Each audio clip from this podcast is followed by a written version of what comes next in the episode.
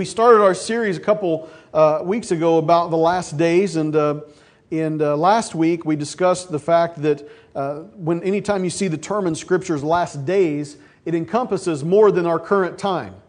And uh, I felt it was important to point that out because people always think of the last days, they think of something that's coming or something that just started.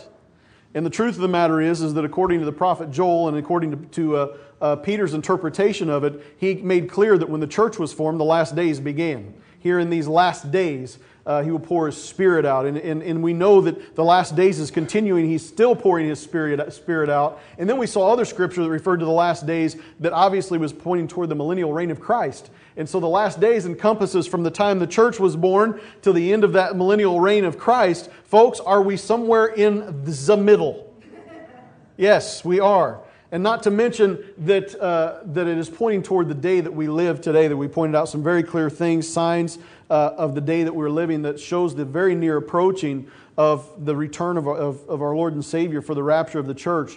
But that first one was that 1948, Israel was rebirthed as a nation. Uh, pointed out some scriptures about the fact that Israel had to be a nation to fulfill certain things in the tribulation period. Also, that we discussed the increase of apostasy, the turning away from the truth in the last days and uh, following deceiving spirits, so on and so forth.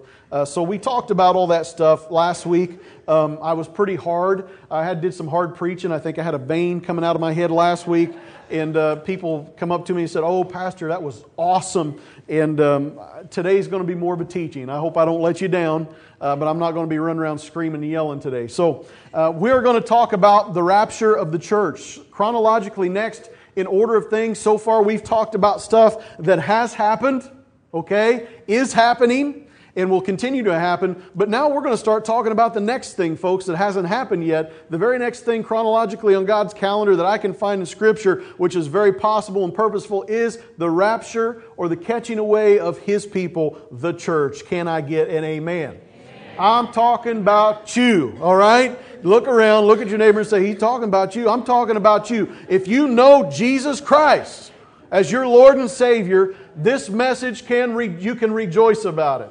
If you don't know Jesus Christ as your Lord and Savior, we'll give you an opportunity at the conclusion of this message because if you don't know Him, it's a scary thought. We're not even to the tribulation period yet, but this is going to establish and set up what can follow very soon. There's a lot of things when you start talking about the rapture of church. You get all kinds of interpretations of Scripture. You've got uh, those that, that believe in pre tribulation rapture. You got those that believe in a mid tribulation rapture. You've got those that believe in a post tribulation rapture. You got some that believe the rapture's already happened. Well, there's a couple of those I can throw out really quick, okay, according to Scripture. However, there are two there are two that, that, that, waver back and forth, and there seems to be a little bit of support for both in Scripture, and that would be uh, pre trib and mid trib uh, rapture of the church. I believe, uh, and I'm going to share with you here in just a minute, why we believe in a pre tribulation rapture. I believe that to be the truth. However, if, if I'm wrong on that, who cares? I'm not going to be dogmatic about those two. I will be dogmatic about the others and say absolutely not, but this one, these two, I'm not going to be overly dogmatic about. If the Lord wants to take us completely out of it before it all starts, fine. If He wants to take us out of it in the middle of it, I'm going to go, ah, fine, and then I'm going to go. Thank you, Larry. Thanks for reminding me. You should have told me that last week when I had the vein popping out of my head. So, this morning, the first thing I want to point out is first of all, number one, the event is in Scripture and it will happen. Okay, I'm, I'm, I'm going to be clear about this. I, we, have, we have people in our sanctuary from our young kids to our elderly. We have people that are new believers, maybe some that aren't believers at all, and have no idea what I'm about to talk about. So, I'm going to be very clear. The event of the rapture is in Scripture. It is very clear, it does happen. There is no doubt that the Lord is going to return and take his people, his church, off of this earth to be with him. Okay, the dead in Christ will rise first. Graves are going to be emptied of people that were followers of Jesus and died in the faith, and houses are going to be empty of those people that are alive and remain that, are, that, that know Jesus Christ as their Lord and Savior. He is coming back to receive his people unto himself. I'm going to get, read through some scripture really quickly. Some of these we're going to come back and read some more in a little bit, but just for the sake of making clear that the event is in scripture, uh, we're going to talk about it. John 14, verses 1 through 3, Jesus says this Do not let your hearts be troubled. Trust in God, trust also in me. In my Father's house are many rooms. If it were not so, I would have told you, I'm going there to prepare a place for you. And if I go and prepare a place for you, I will come back and take you to be with me, that you also may be where I am. Now, something I am not going to uh, hit on a whole lot this morning or at all, other than right now, is you know, we, we as Christians, those who understand the Bible and have talked about it a lot, we talk about the marriage of the Lamb um, in these things. But, but I want to make clear Jesus is making a reference to this right here okay? He's telling his disciples, this, is, this isn't just a verse we share at graveside. Hear me, folks. There's a reason why we share it at graveside services uh, after a brother or sister has passed away, because this is what's called the blessed hope. A hope that he will come back and, and he will raise us to life. We will be with him. But, but what he's saying right here is, as you trust in me, trust, uh, trust also in me. In my Father's house are many rooms. What he's talking about here, folks, is the fact of the Jewish understanding of, of marriage you, you would pay a dowry, okay? You would pay a price. You would get established uh, a marriage covenant there saying, You will be my wife, I'll be your husband. Once that's established, you leave, you go, you prepare a place, you build onto your father's house, whatever. And then when that time is done and it's all prepared at any moment, it can be at 2 o'clock in the morning, it could be at 1 o'clock in the morning, it could be at 2 in the afternoon, anytime. When he sees fit and that's finished and that's ready, then he can go and he can take his bride and bring her to that place he's prepared for her and they can be together. Okay, that's what Jesus is not coming out and saying it right there, but if you bring in all the other scriptures that have to do that, which I am not doing that this morning, go through, search it out, seek it out on yourself but we can see that it's the exact same thing that's taking place. It's the marriage of, the, of, of our bridegroom to the bride. We are the bride, the church. And he says, Look, he said, there's many rooms. If it were so, if it were not so, I would have told you, I'm going there to prepare a place for you. I'm going to add on an addition for you, even though he doesn't have to add on an addition. He's telling us this for us to understand what he's going to do.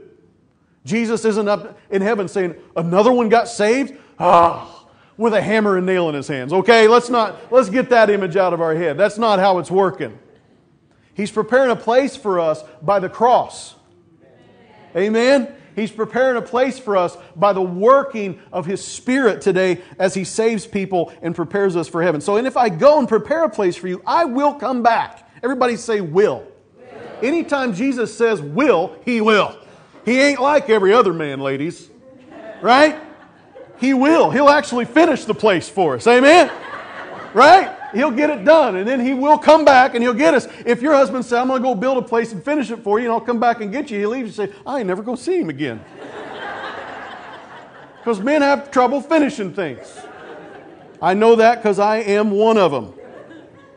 But Jesus said, I'll go and prepare a place for you. I'll come back and take you to be with me, that you also may be where I am. And you say, Pastor, that's kind of, you know, you know that's, that's kind of iffy. It doesn't make sense to me. It couldn't just be that when we die, we go be with him, whatever.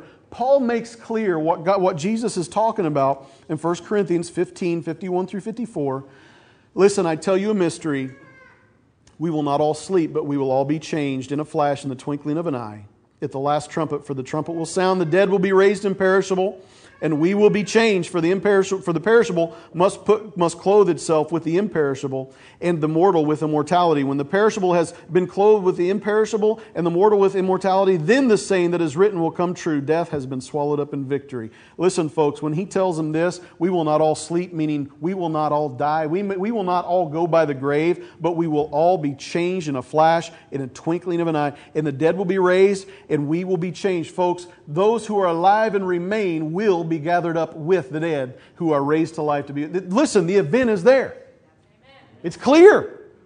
And it's clear in way more places in the scripture than I'm going to share with you this morning. Then, if you go on into 1 Thessalonians 4 13 through 17, Paul, man, Paul saw some great things. Paul got great revelations of what our, what our culture was going to be like. Paul got revelation of end time events that, that Old Testament writers didn't fully grasp and understand. Paul understood this. Listen to this in verses 13 through 17 of 1 Thessalonians 4. Brothers, we do not want you to be ignorant about those who fall asleep or to grieve like the rest of men who have no hope. We believe that Jesus died and rose again, and so we believe that God will bring with Jesus those who have fallen asleep in him. According to the Lord's own word, we tell you that we who are still alive, who are left till the coming of the Lord, will certainly not precede those who have fallen asleep. For the Lord himself will come down from heaven with a loud command, with the voice of the archangel, and with the trumpet call of God, and the dead in Christ will rise first. After that, after that, we who are still alive and are left will be caught up together with them in the clouds to meet the Lord in the air. And so we will be with the Lord forever. Listen, the word rapture, you're not going to find it in the Bible. It's a man made word to declare what is happening. But it says we're going to be caught up. We're going to meet them in the air. Folks, when it says this, and it says the dead in Christ shall rise first, and those who are alive and remain will be gathered up. Listen, what that means is, is there's a generation of people. Sometime in the generation, God the Father knows and understands when that is, but there's a generation of people that will not die. They will be caught up from this earth and taken to be with the Lord as they're sitting in their kitchen table, as they're driving to work, as they're sitting on an airplane, or as they're sitting, uh, sitting in a coffee shop, wherever it may be, instantly changed, transformed. Folks, it could happen in the next few minutes. There was a time when preachers would preach this on a regular basis because it gave itself to holy living, or its intention was to bring people to holy living, as we talked about a couple weeks ago. The goal is that people would understand and live in light of eternity instead of the here and now in this moment where I, I just make my decisions based off my flesh and what I want. The event is in Scripture. You can say, Pastor, I don't believe this whole rapture thing. It sounds kind of kooky. It sounds kind of crazy. It doesn't sound right. Listen, you cannot have Jesus and throw this away. And you can't have this without Jesus. So if you put your faith in Christ, if you believe upon Him, then you better receive this too because it's the truth. And it will take place. So, why do we believe in a pre tribulation rapture. And for those of you that maybe don't understand a whole lot about Bible prophecy, let me just say this quickly.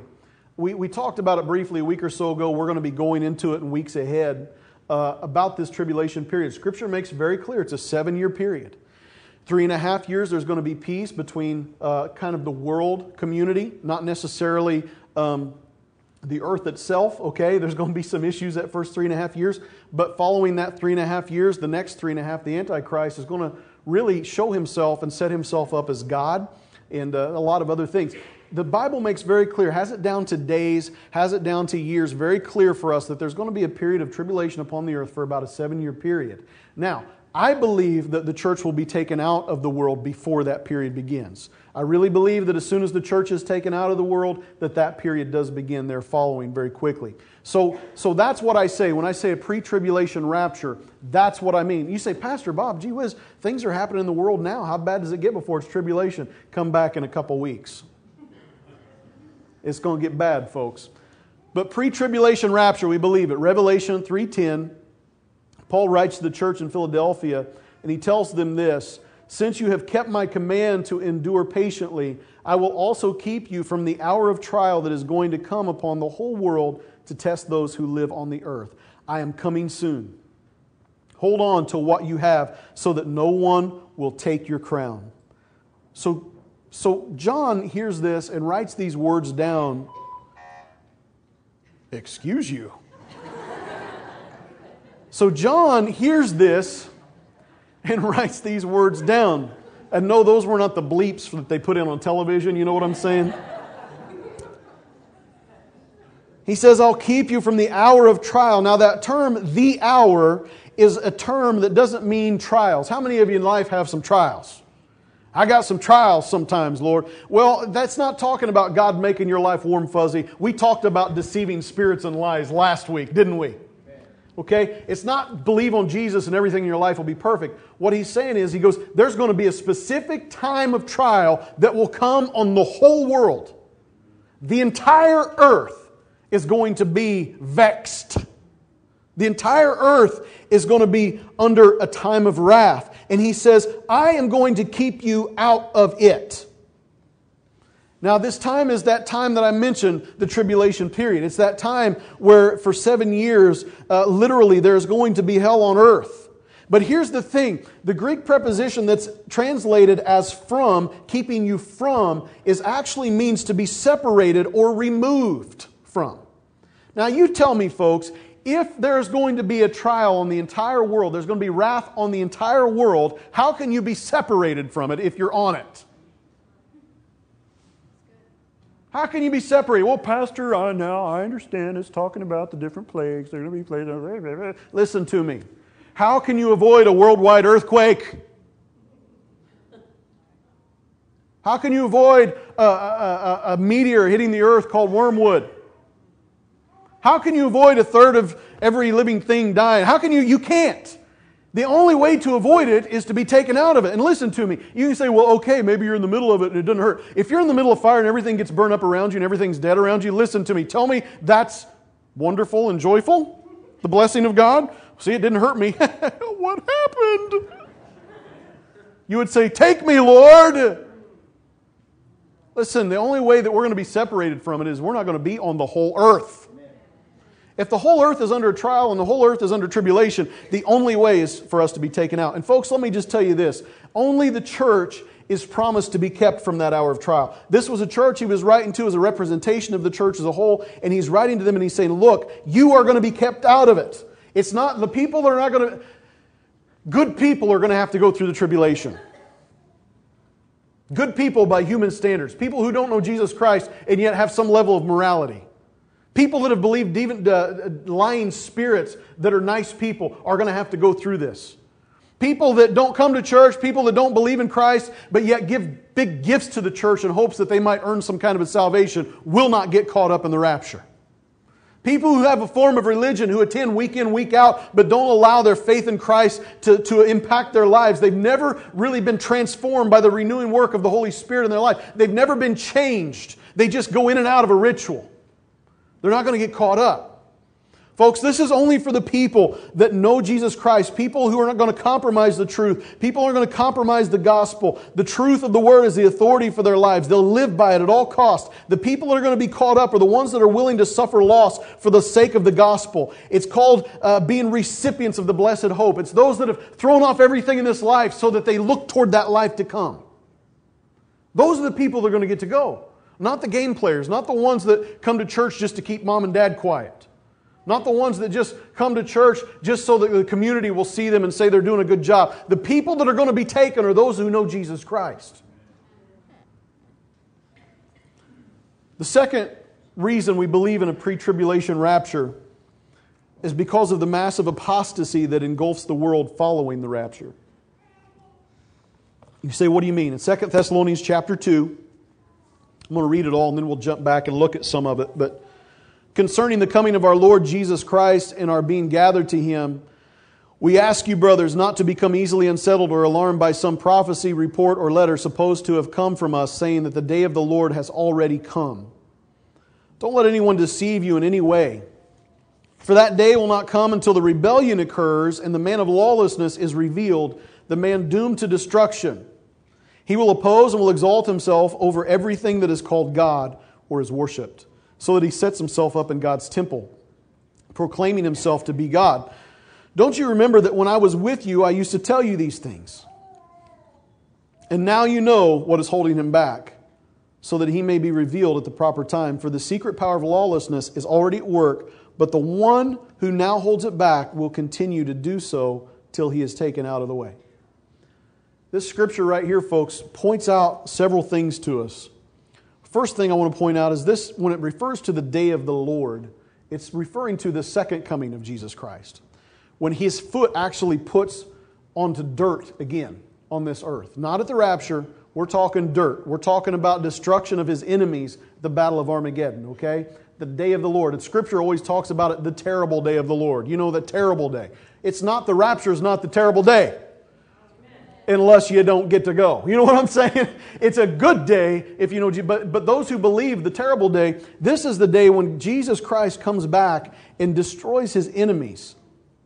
But the scripture makes clear that there's going to be an increase, there's going to be a great rebellion. And, and let's just kind of look at this, and you'll understand my point in a minute. Just hang with me. Don't let anyone deceive you in any way, for that day will not come until the rebellion occurs. What day will not come? Christ putting his foot on this earth will not come until the rebellion occurs and the Antichrist is revealed. Let me just caution you for a second. People who believe in mid tribulation rapture will tell you, Pastor, I believe that we won't uh, go until the Antichrist is established, really, is the Antichrist where he sets himself up as God, and that's when we're going to be taken. They will look at that and tell you that, that there's going to be a rebellion, yes, that first three and a half years, and yes, the, the, the, Antichrist will set himself up as God. And when he does that, he's revealed officially. And when that happens, you better be ready because we're going to be raptured right then. Listen, if you are dogmatic enough to believe that and staunch about it, you're going to miss Jesus. I'm going to tell you, my friend, don't sit back and interpret this and say, I'm going to sit back and just wait till things get bad enough. I'm going to live my life as I want for as long as I want. And then as soon as I see the Antichrist get on the scene, then suddenly I'm going to get right with Jesus and it's going to be okay. Folks, by the time the Antichrist is clearly on the scene, you, you, you've done missed it.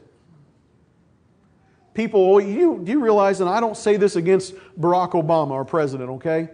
But when he was kind of just come up out of nowhere, and suddenly there's these massive stadiums full uh, during the campaigns and all that kind of stuff in his first election. Do you know how many phone calls I got at the church? Asking me questions. So, uh, Pastor Bob, uh, what, what is it? What, how, how are you going to know who the Antichrist is? you know what my next question was? Why do you ask? I done knew what I was asking. I just wanted to be honest with me. Not because you've been studying your Bible so deep. You want to know, is this it? You know what my answer was to all of them? No. Because the Antichrist is going to be way more deceptive. Way, way, way, way, way. He, he, he's going to, he's going to deceive a whole lot more people. Not saying that our president deceived him, but I'm just saying that there's going to be a whole lot of people that are going to be super deceived. So I'll preach about the Antichrist in weeks to come. Stop it, Bob. Get refocused. My point is, is don't wait. But what this is saying to us is, is there's going to be a rebellion. Great rebellion. Now, we talked last week about the fact that things are getting rough now.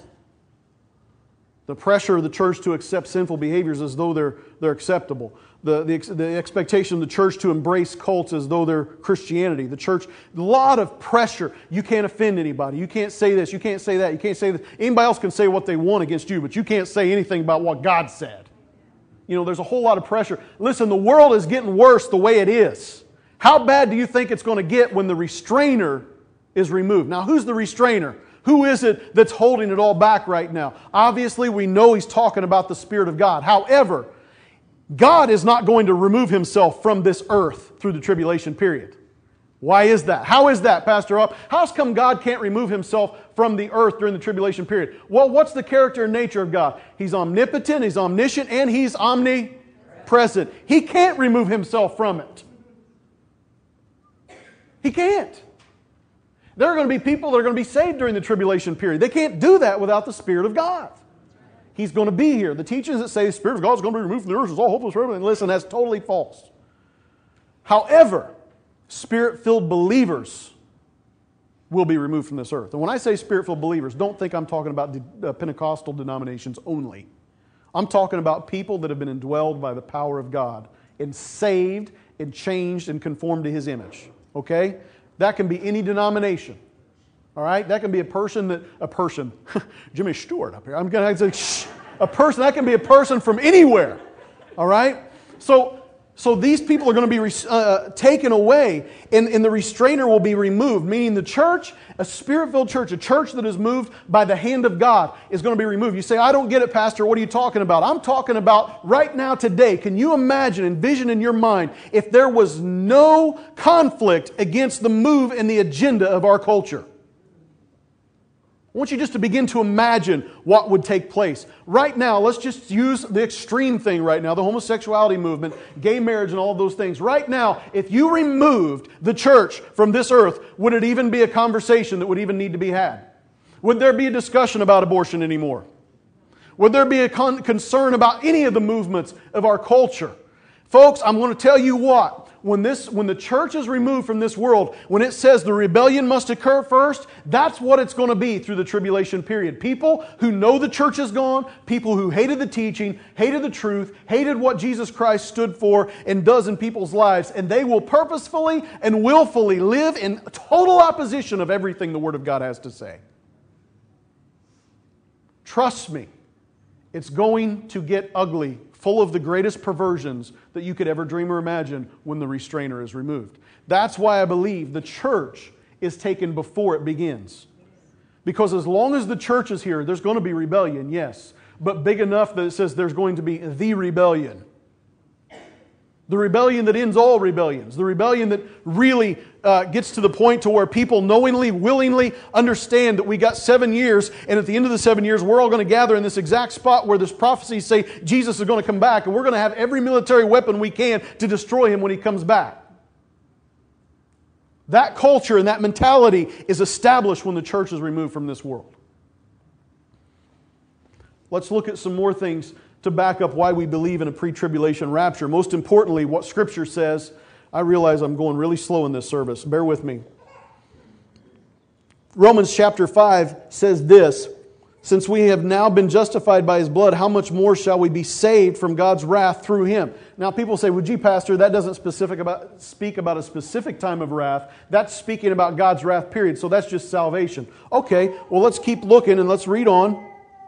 1 Thessalonians 5 9. For God did not appoint us to suffer wrath, but to receive salvation through our Lord Jesus Christ. He died for us so that, whether we are awake or asleep, we may live together with Him, to therefore encourage one another and build each other up, just as in fact you are doing. In other words, God has not appointed us to that time of wrath, that seven year period, folks.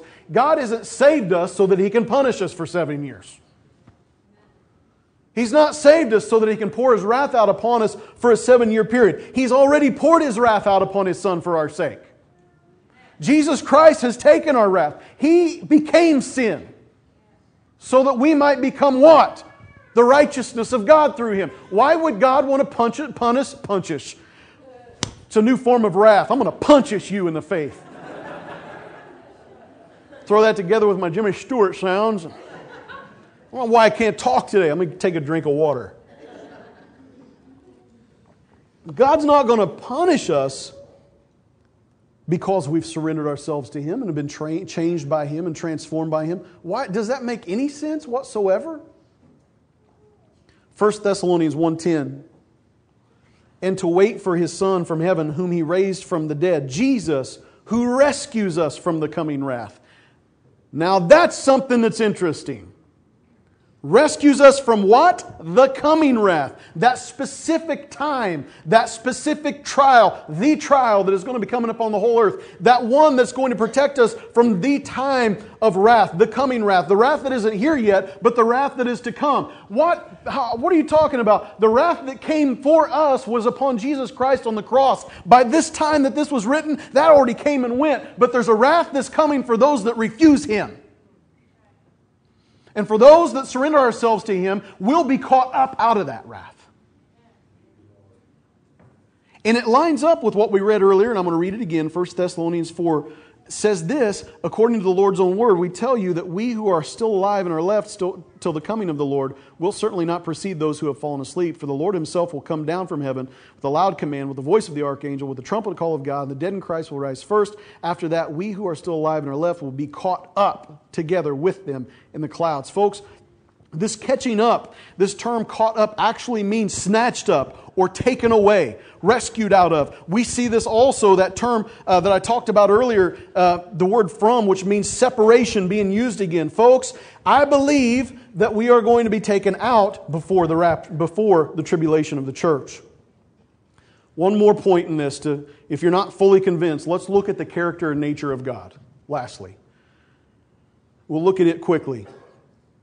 We also see proof of pre tribulation rapture by observing the character of God throughout Bible history. You say, Pastor, this whole rapture thing freaks me out a little bit. Well, let's look back in the Bible. Is it possible for God to snatch a person who is alive from this earth to his glory in his presence? Happened two times that we know of. Enoch walked with God and he was not, for the Lord took him, right? We know that. God took Enoch, took him off this earth, and we also know that Elijah was the other one. This, is this common? Is this something God can do? Yes. We know that Jesus, he said, Lazarus, come forth. And he had to say Lazarus because if he didn't say Lazarus and he said, come forth, suddenly there's a problem.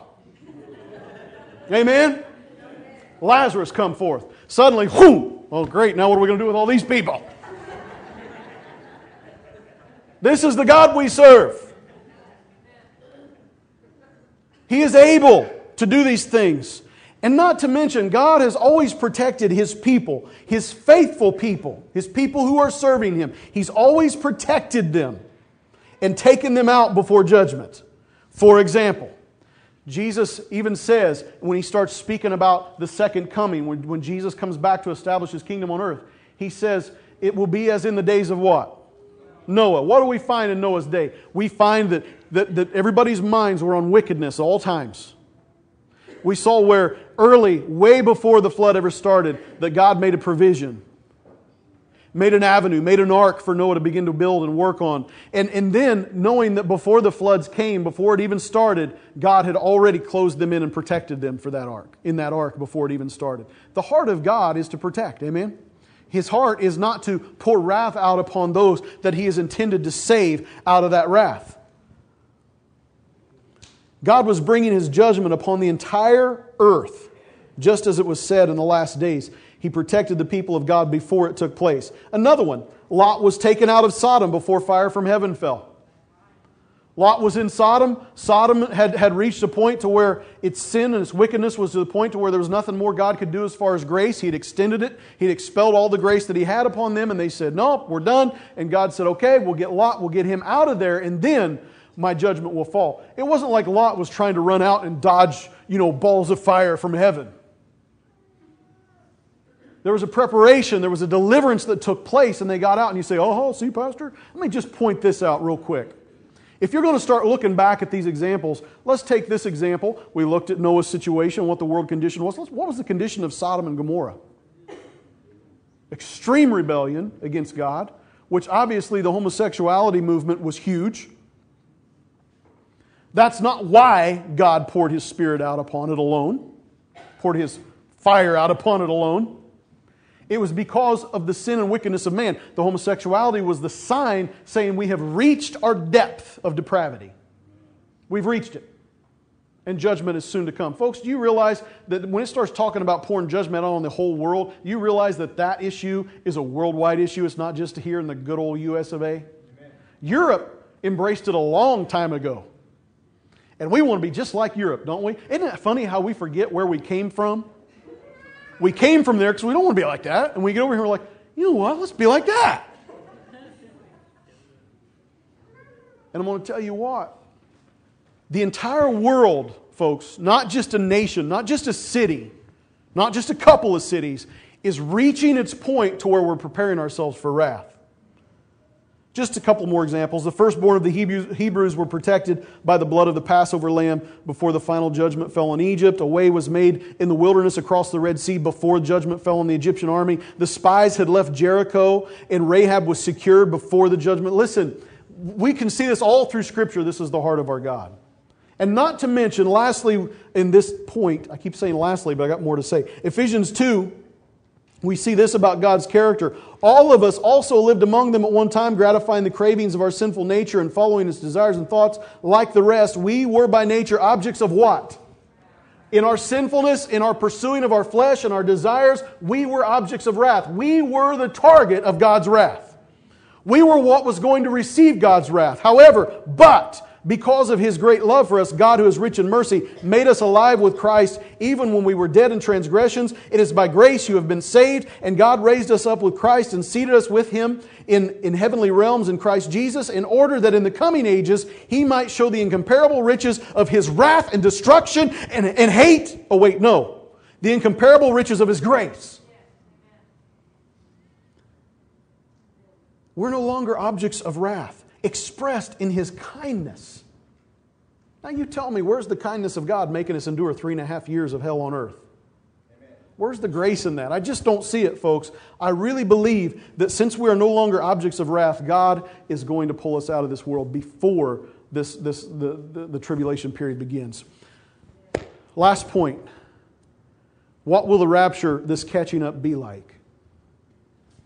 According to Scripture, again, 1 Thessalonians 4, the Lord himself will come down from heaven with a loud command, with the voice of the archangel, with the trumpet call of God, and the dead in Christ will rise first. After that, we are still alive and are left. We'll be caught up together with them in the clouds to meet the Lord in the air, and so we will be with the Lord forever.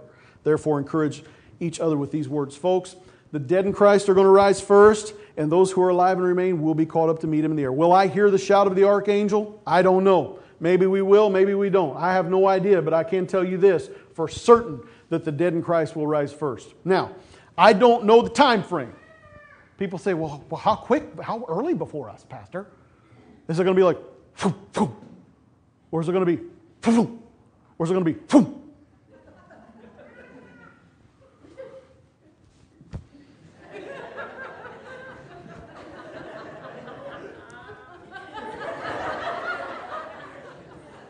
Yeah, I don't know. I don't know how quick it's going to be.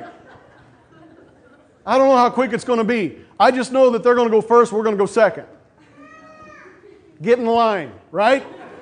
I guess if you have to go through the torture of dying first, you get moved up in the process. I don't know.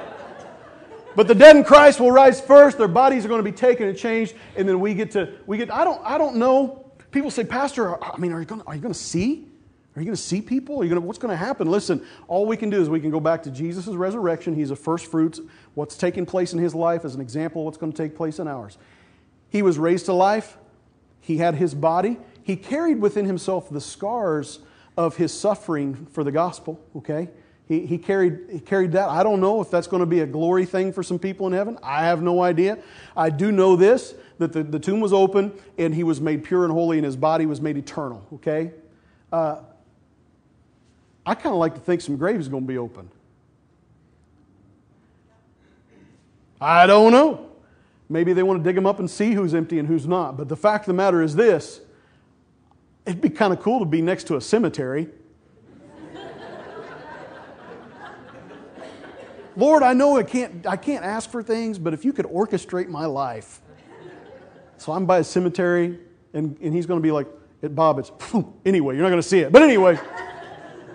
I don't know, but the graves are going to be open and our bodies are going to be changed and we're going to be taken to be with the Lord and we're going to be made incorruptible according to Scripture. No more lust, no more sickness, no more being tired, no more aging, no more pain, no more sin, no more death. Can I get an amen? Death will be swallowed up in victory according to the scripture at this time. We know, folks, that at the rapture of the church, that the dead are going to be raised and that we are going to be taken up to join them together in the air. The dead are spirit right now, but at this point they're going to be taking their flesh and their flesh is going to be gathered back up and shot up to heaven and their, their spirit is going to be reunited with that flesh, perfect, holy, and, and, and whole. Okay? We're all going to experience that to some extent. Now, some, some people say, oh, Pastor, what about people that are cremated? The ashes come back together.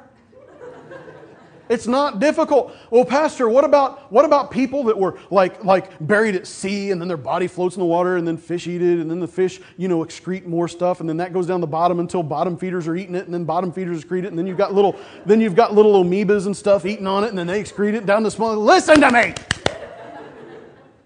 Our God spoke this into existence. Maybe it'd be cool to be on the beach. Woo!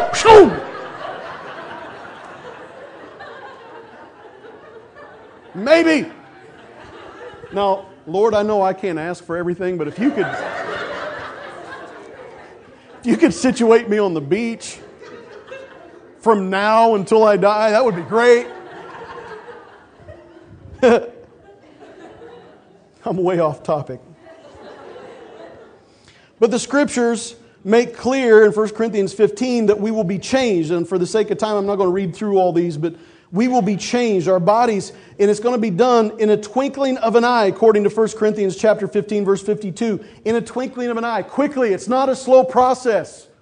It's not going to be like you're sitting in your living room and suddenly your foot starts to disappear. And somebody looks over and goes, Leroy, what's happening? I don't know, man. Listen, it's going to be boom the twinkling of an eye quickly. You know what's really cool about the whole thought of it is is it don't matter what we do with our lives. We try to do the right things.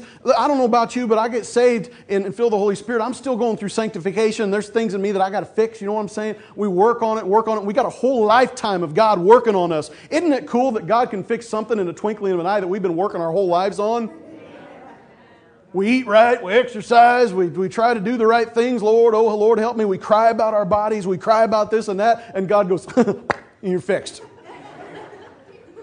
that quick. He can take a body that is lifeless and has been lifeless for 6,000 years and raise it. You say, Pastor, how is that possible? That a 6,000, Jesus died on the cross 2,000 years ago. How, how is it possible that somebody 6,000 years? Because of blood sacrifice, because of their faith, because they shed blood in deposit of that, that sacrifice of Jesus at, at, down the road at that point. Adam and Eve, I believe, are going to be there. You say, how is that possible, Adam and Eve? Because they were clothed. And I don't care what, uh, what's his name uh, said in the movie last week where it said they put the clothing on you because you're beasts. No, the clothing was put on you, the animal skin was put on you because there was a blood sacrifice for your sins. That's why. The rest of the movie was good, by the way. It was all right. But my point is this, folks. I can't tell you everything that's going to happen. I can tell you it will be happening, and I can tell you that it's going to take place, and I can tell you that it's connected to the cross. You say, How is it connected to the cross? We're going to take communion here in just a minute. Why would we take communion with a rapture message? And we've already read this verse, but I'm going to read it again. 1 Thessalonians 5 He died for us so that, whether we are awake or asleep, we may live together with Him. Therefore, encourage one another and build each other up, just as in fact you are doing. If I could have Devin and Steve come. You see, folks, it all comes back to the cross. And Paul, when he was writing that in Thessalonians, he, he was talking about in times, whether we're awake or asleep, it doesn't matter. It doesn't matter. We're going to live together with him, whether we're awake or asleep. He's going to come get us. All right? But he died for us so that so that. What am I getting at? He died for us so that. He went to the cross so the very thing that we're talking about today could take place. That he can take his people, his bride, to be with him. You know, we, we said a couple of different times things will be as it was in the days of Noah. Here's, here's the difference. Here's our option that's different from Noah's day. The people were given an option to hear Noah's message about the ark, and they were given an option to climb on if they would. They did not. Okay? They, they remained wicked. In our day, we've been given the message of Jesus Christ, our ark. Here's the difference. In Noah's day, God turned his wrath upon man. Something that was shared in the movie last week. What's his name? Kirk Cameron. I don't know why I keep coming up with other names in my head. I'm thinking, I know that's not it. I know that's not it. Kirk Cameron in, in Unstoppable last week brought something out really cool. I'd never considered it before. And he was talking about Noah and after the flood and everything. And God, he sacrificed to God, and God gave him a promise. And he said, I'll hang my bow in the sky, and, and uh, never again will I flood the earth with water. And we all know that that's pointing toward the rainbow. He puts that up in the sky for us to see, and he reminds himself that he'll not flood the earth with water again. But Kirk said this he said, A bow is an instrument of destruction, a bow is a weapon. And he said, If you hang a bow up and its arch is going up, it's no longer pointed down. That God's wrath had been released upon man because of his sin and his his, he refused to surrender to, to God and, and refused to change his ways. He brought destruction, but then he said, I'm going to hang my bow up. And something that Kirk brought out that was really cool, he said, if a bow is up, what direction is the arrow pointed? He said, because the wrath that was to be poured out next was going to be taken upon Jesus Christ. That's a powerful thought. Here's the difference between Noah's day and our day Jesus Christ became sin for us. the one that was innocent, received the wrath of God. And we still teach this to our children. I got this today. Little Dusty Robinson made this for me. Had no idea what I was talking about today. Folks, the reason there's hope in our life is because the wrath has been put upon Jesus Christ that we deserve. Here's the decision Will you make him the Lord of your life? Will you say, Okay, Lord, he took my wrath that I deserve. Thank you. I will surrender myself to you. Fill me with your presence. Thank you for the work of the cross. Or will you say, Oh no, I want my own wrath to be brought upon me and reject God? Well, folks, just as Noah's day, the flood was imminent, the things we're talking about in this series are imminent. They will happen. And today, the decision is, is do I want God to take my wrath upon himself, or do I want to take my wrath upon me?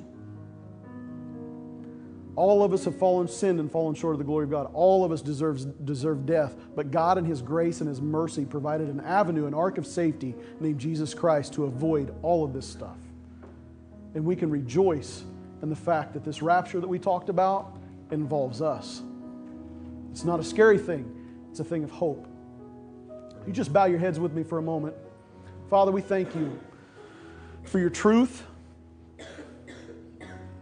We thank you for the hope, God, that we are going to be in your presence very soon. And I pray, Lord, that this people of, uh, that have gathered here today would be humbled, prepared, and ready for your return. And Lord, that you would just touch hearts right now. Holy Spirit, do your work. If you're here and you say, Pastor, all the heads are bowed, eyes are closed, just me and you and God. Say, Pastor, I don't, I don't know Jesus as my Lord and Savior. If He returned today, I would not go.